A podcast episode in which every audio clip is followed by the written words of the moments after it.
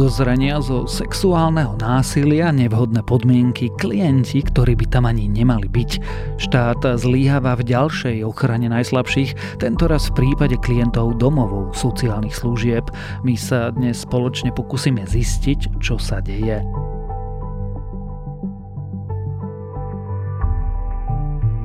Je streda 7. februára, meniny má Vanda a dnes by malo byť škaredo. Pripravte sa radšej aj na dážď, na horách, možno aj na sneženie. Bude ale relatívne teplo, denné maxima by sa mali pohybovať medzi 6 až 16 stupňami. Počúvate Dobré ráno? Denný podcast denníka Sme s Tomášom Prokopčákom.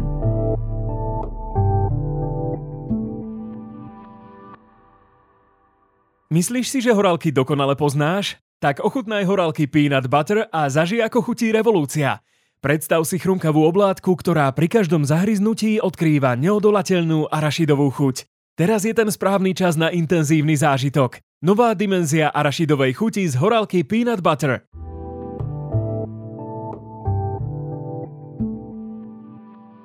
A teraz už krátky prehľad správ. Robert Fico a jeho ministri si zvýšili platy o tisíce eur, aby však obišli zmrazenie platov na základe zákona o rozpočtovej zodpovednosti. Ministri si zvýšili tzv. paušálne náhrady. Tie by mali pokrývať náklady spojené s ich funkciou. Zvýšiť príjem by si tak mohli o tisíce eur. Odstavení vyšetrovatelia NAKA Robert Magula a Jan Čurila sa nemôžu vrátiť do práce. Krajský súd v Bratislave totiž odmietol vydať neodkladné opatrenie. Ministerstvo vnútra to interpretuje tak, že jeho šéf Matúš Šuta Eštok neporušil zákon, keď policajtov postavil mimo služby, napriek tomu, že majú status chránených oznamovateľov. To však rozhodnutie súdu nehovorí. Gabriela Matečná bude mať znovu vysokú štátnu funkciu, stane sa treťou štátnou tajomníčkou na ministerstve životného prostredia. Bývalá ministerka pôdohospodárstva bude pôsobiť u Tarabu, ktorý je s jej nomináciou stotožnený. Podľa ministra má predsa čistý výpis z registra trestov a v kauze dobytkár nie je obvinená ani obžalovaná britský král Karol III má rakovinu. Podľa britského premiéra však bola diagnóza stanovená včas a v skorom štádiu. Buckinghamský palác v pondelok oznámil, že britskému kráľovi diagnostikovali rakovinu a začal sa podrobovať liečbe. Nespresnil druh rakoviny, údajne však nejde o rakovinu prostaty.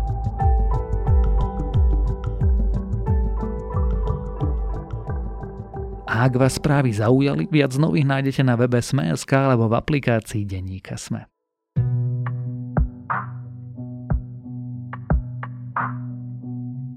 Na prvý pohľad je to pekné miesto. Malá fontánka a kvetinače s muškátmi v prostredí neskoro barokového kaštiela z 18. storočia.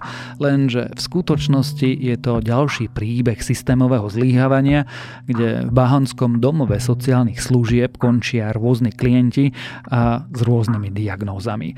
Je to príbeh sexuálneho zneužívania, nepripravenosti štátu a ignorovania potrieb tých najslabších. Dnes si o tom povieme viac reportérom denníka SME Jánom Krempaským.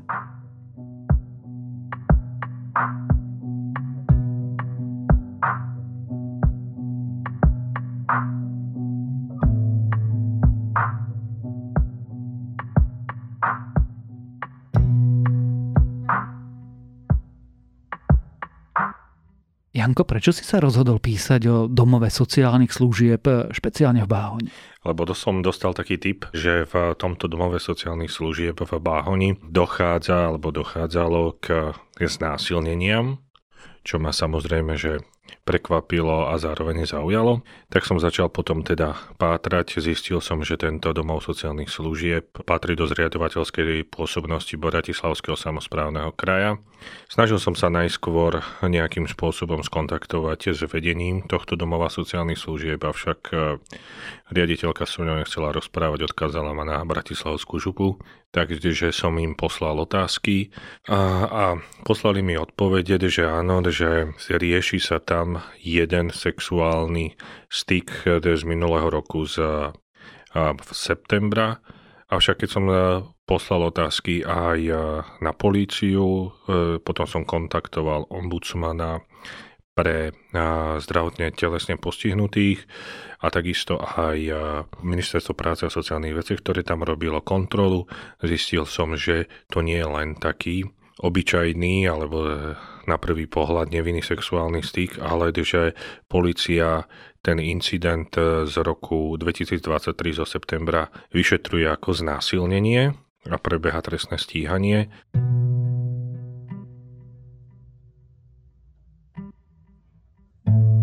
Išlo tam o dvoch klientov. Jeden muž mal teda znásilniť e, ďalšiu chovankyňu tohto ústavu. Treba povedať, že e, to nebol jediný prípad. Druhý prípad mi policia povedala, že v roku 2020 riešila prípad podozrenia zo sexuálneho násilia a vydierania zo strany zamestnancov e, k klientom tohto zariadenia. Tento prípad, ktorý policia nakoniec uzavrela, že nezačala trestné stíhanie, však je, je opradený rúškom tajomstva, pretože župa na moje prekvapenie tvrdí, že o ňom nič nevie tak e, neviem, ako sa má k tomu postaviť, keď e, policia ho eviduje a župa tvrdí, že o ňom nič nevie. Tak minimálne už vie o ňom od teba.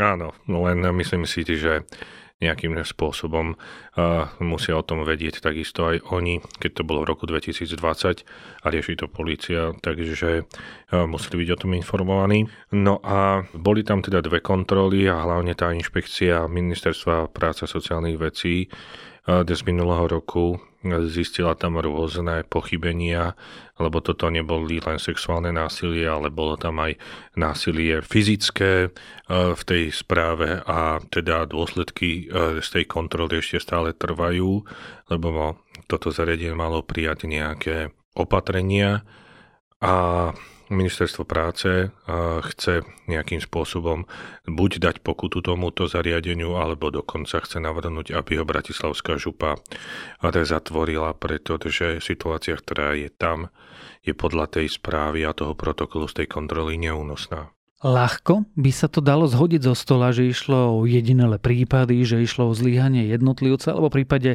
jedného zariadenia. Keď sa do toho príbehu ale človek ponorí hĺbšie, zistuje, že je to všetko zložitejšie a že pravdepodobne ide o systémové zlyhanie dokonca politiky štátu, pretože na jedno miesto umiestňuje ľudí, ktorí by sa nikdy nemali stretnúť. Poďme sa týmto smerom vybrať. Kto sú klienti takýchto zariadení alebo konkrétne zariadenia v Báhone?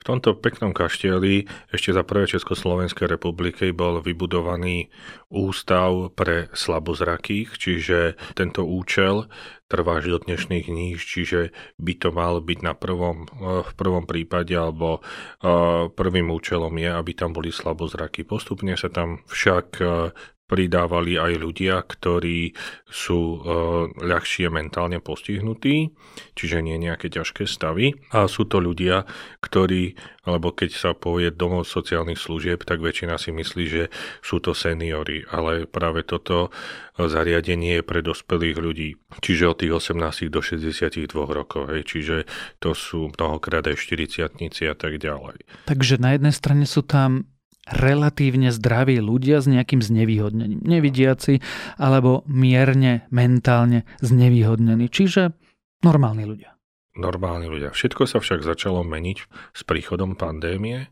keď do tohto zariadenia začali podľa župy, e, ktorá je zriadovateľom tohto zariadenia, vo väčšej miery e, pribúdať ľudia, ktorí e, majú psychiatrické diagnózy a psychické problémy, väčšinou spôsobené závislosťami, drogami a alkoholom. A toto považuje za systémový a systematický problém Bratislavská župa, že ako jediný zriadovateľ, teda myslím z tých, ako sú obce, súkromníci a samozprávne kraje, tak len samozprávne kraje podľa zákona podstate nemajú možnosť odmietnúť takýchto ľudí, ktorí majú psychiatrické diagnózy, aby ich prijali do takýchto zariadení. Čiže nie je to len báhoň. To znamená, že títo ľudia e, sú mnohokrát, okrem toho, že majú psychiatrické diagnózy spôsobené závislosťami, sú aj mnohokrát veľmi chudobní, čiže nemajú kde bývať.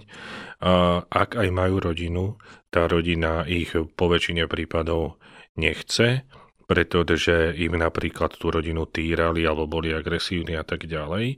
Čiže mnohokrát títo e, ľudia podľa teda Bratislavského správneho kraja končia priamo po prepustení zo psychiatrických e, oddelení nemocníc, končia priamo napríklad v tomto domove sociálnych služieb v Bláhoni. A tým pádom Zdá sa, že to nerobí dobrú krv, lebo ako si správne povedal, že relatívne bezproblémoví ľudia, ktorí sú napríklad že slabozrakí, sa takto dostávajú s ťažkými psychiatrickými diagnózami e, do kontaktu. A čo je ešte komplikované, lebo potom, ako sme minulý týždeň napísali tento článok, sa nám ozvalo aj na pomery smečka dosť veľa ľudí, ktorí e, mali nejakú skúsenosť a tento týždeň sme rozprávali s jednou pani a ona povedala, že, že ona tam má e, netier, ktorá e, je slabozraka a popri tom má ľahkú, ľahké mentálne postihnutie, čiže presne ten profil, ako je špecializovaný tento domov sociálnych služieb a porozprávať, že Problém je v tom, že e, tam medzi mužským a ženským oddeleniam e, je voľný, bezbariérový prístup. Dá sa povedať, že tu vôbec nie je zatvorené a že tie pohľavia, hlavne muži, chodia do, na to ženské oddelenia, hoci kedy, že izby sa nezatvárajú a tak ďalej. Takže to môže vyvolávať alebo vyvoláva u nej tiež veľký strach a je to potenciálne riziko na vznik takýchto situácií.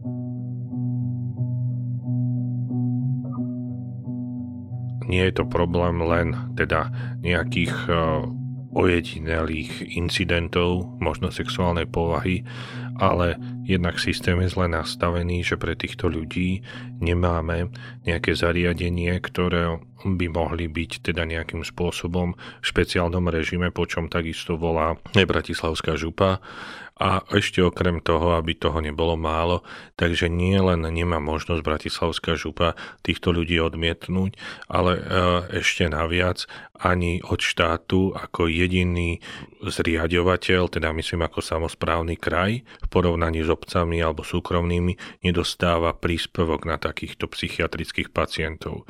Čiže jednak ich musí mať a nedostáva na nich špeciálny príspevok. Čiže ten handicap, ktorému čelí aj Bratislavský, Bratislavský samozprávny kraj, ako keby bol dvojitý. Keď to zjednodušíme, nechcem to vulgarizovať, deje sa to, že vlastne bezproblémovým klientom zrazu pridávajú problémových klientov, lebo ich nemajú kam dať a musia ich tam pridať.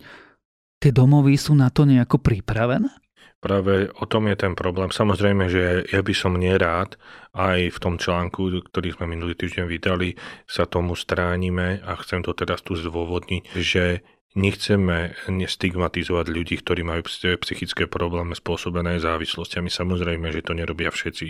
Tu by som chcel teda tak ako zdôrazniť, ani to není medzi tým rovnítko, že je to psychiatrický pacient, ktorý má problémy psychiatrické spôsobené závislosťou. Tomu rozumiem, ale e, každá diagnóza potrebuje špecifickú liečbu, špecifické podmienky a špecifické procesy a nepríde mi úplne rozumné to zmiešavať, špeciálne ak mi hovorí, že vlastne je tam voľný pohyb a ľudia môžu chodiť hocika. Samozrejme, že to nie je dobrá situácia a preto aj ten Bratislavský samozprávny kraj volá potom, aby pre takýchto ľudí boli zriadené špeciálne buď oddelenia alebo špeciálne zariadenia, lebo ak nie sú v špeciálnom režime, tak e, takíto ľudia, tak môže to spôsobovať problémy ale to zase z druhej strany, tá inšpekcia ministerstva práce a sociálnych vecí v tej správe o kontrole vyčíka teda tomuto zariadeniu, že tí ľudia tam ani nie sú školení na to, aby takýmto situáciám predchádzali a ani im nevedia čeliť To znamená, že keď vznikne takýto problém, tak namiesto toho, aby tam prišiel ošetrujúci lekár, pod ktorého títo ľudia patria, napríklad psychiatr, tak nie sa volá záchranka alebo sa volá policia. Čiže riešia to, veľmi by som povedal, že takým hrubým spôsobom bez nejakého, by som povedal, sofistikovanejšieho prístupu.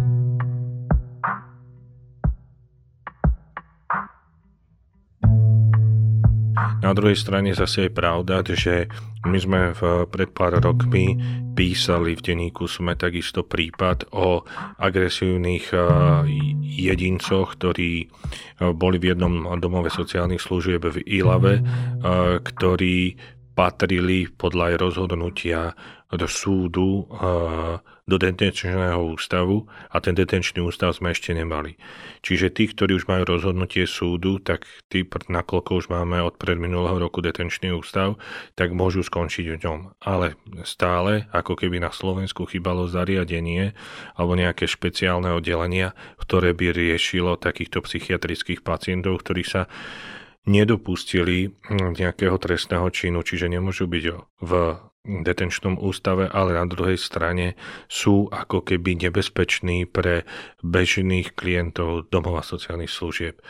A na toto, keď som zapýtal Ministerstva práce a sociálnych vecí, ktoré má na to kompetenciu, jednak prečo nefinancuje e, župám takýchto klientov a no, čo chce robiť e, s tým špeciálnym režimom, tak mi len všeobecne odpovedali, že e, sa pripravuje reforma sociálnych služieb, ktorá bude hotová v roku 2026, čo sú dobré dva roky ešte. Takže... To mi hovorí, že dva roky sa neudeje nič? Podľa toho, ako sa vyjadrilo ministerstvo práce a sociálnych vecí, vyzerá, že budeme asi dva roky teraz čakať, kým sa niečo... Kým niekoho znásilnia ďalšieho. Áno, lebo uh, oni síce kritizujú tento domov sociálnych služieb, že hrubým spôsobom rieši tieto situácie, že buď policiou alebo záchrankou, ale oni takisto namiesto toho, aby ponúkli nejaké sofistikovanejšie riešenie, tak e, denníku sme odpíšu, že však áno, pripravujem reformu sociálnych služieb, ktorá bude hotová v roku 2026,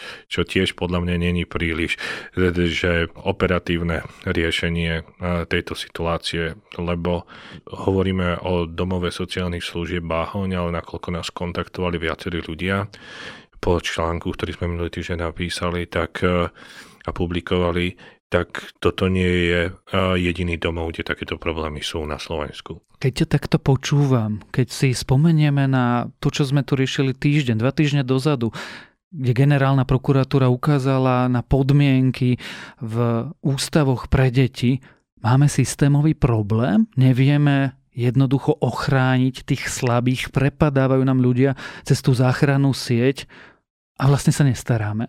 Áno, podľa všetkého to tak vyzerá. Bohužiaľ už eh, trikrát som požiadal eh, Bratislavskú župu, alebo teda eh, chcel som aj cez riaditeľku toho domova sociálnej služby, sme sa tam mohli ísť pozrieť. Zatiaľ mi nebolo vyhovené a z toho všetkého vyznieva to, že tie domovy sociálnych služieb istým spôsobom, nechcem to vulgarizovať, ako keby boli odkladisko pre takýchto neprispôsobových ľudí, no to som asi povedal e, cez čiaru trochu, ale ľudí, ktorí proste nemajú pod kontrolou svoje správanie. Takže mm, to je podľa mňa systémový problém, že veľakrát, ako nakoľko sa dozvenujem zdravotníctvo, sa rozpráva o podmienkach v nemocniciach, ale o týchto domovoch sociálnych služieb, ako keby to bola do určitej miery naša 13. komnata, ktorú nechceme príliš nikomu otvoriť a ako som sa rozprával aj v pondelok s ďalšou pani, ktorá tam má takisto svoju netier, povedala, že tam dochádza tým pádom, že tí ľudia sú um, nezriedka mentálne postihnutí, tak dostávaj, dochádza aj k rôznym manipuláciám. Čiže to je ďalší ten rozmer e, istého takého sofistikovanejšieho násilia, ktoré sa môže dochádzať v, tomto, v takomto zariadení.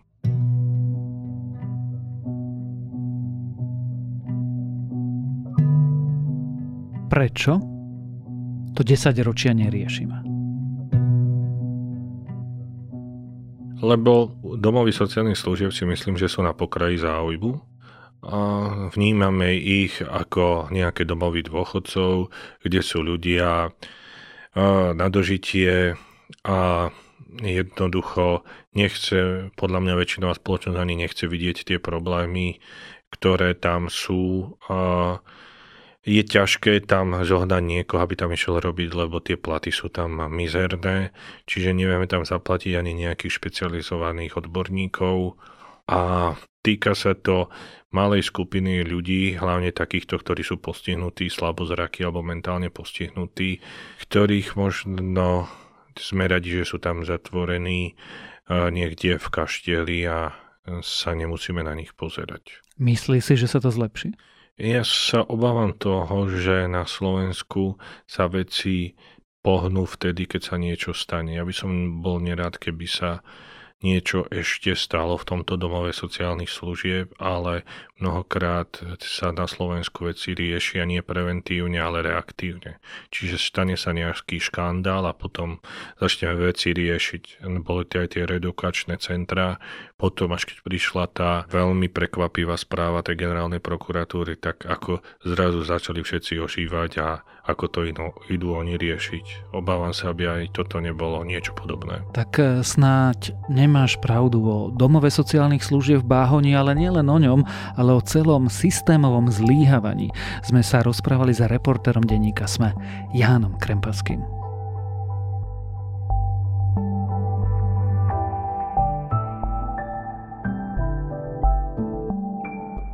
Asi ste všetci videli Harryho Pottera a asi si viete predstaviť, akí dôležití boli pri takomto projekte kaskadéry. Možno ste ale nevedeli, že pri filmovaní sa odohralo veľké nešťastie, ktoré poznačilo celú sériu. Dnes teda odporúčam film David Holmes Chlapec, ktorý prežil na HBO Max. A to je na dnes všetko. Dávajte na seba pozor. Počúvali ste Dobré ráno, denný podcast denníka Sme s Tomášom Prokopčákom a pripomínam, Pripomínam, že dnes vychádza aj nová epizóda podcastu Zoom.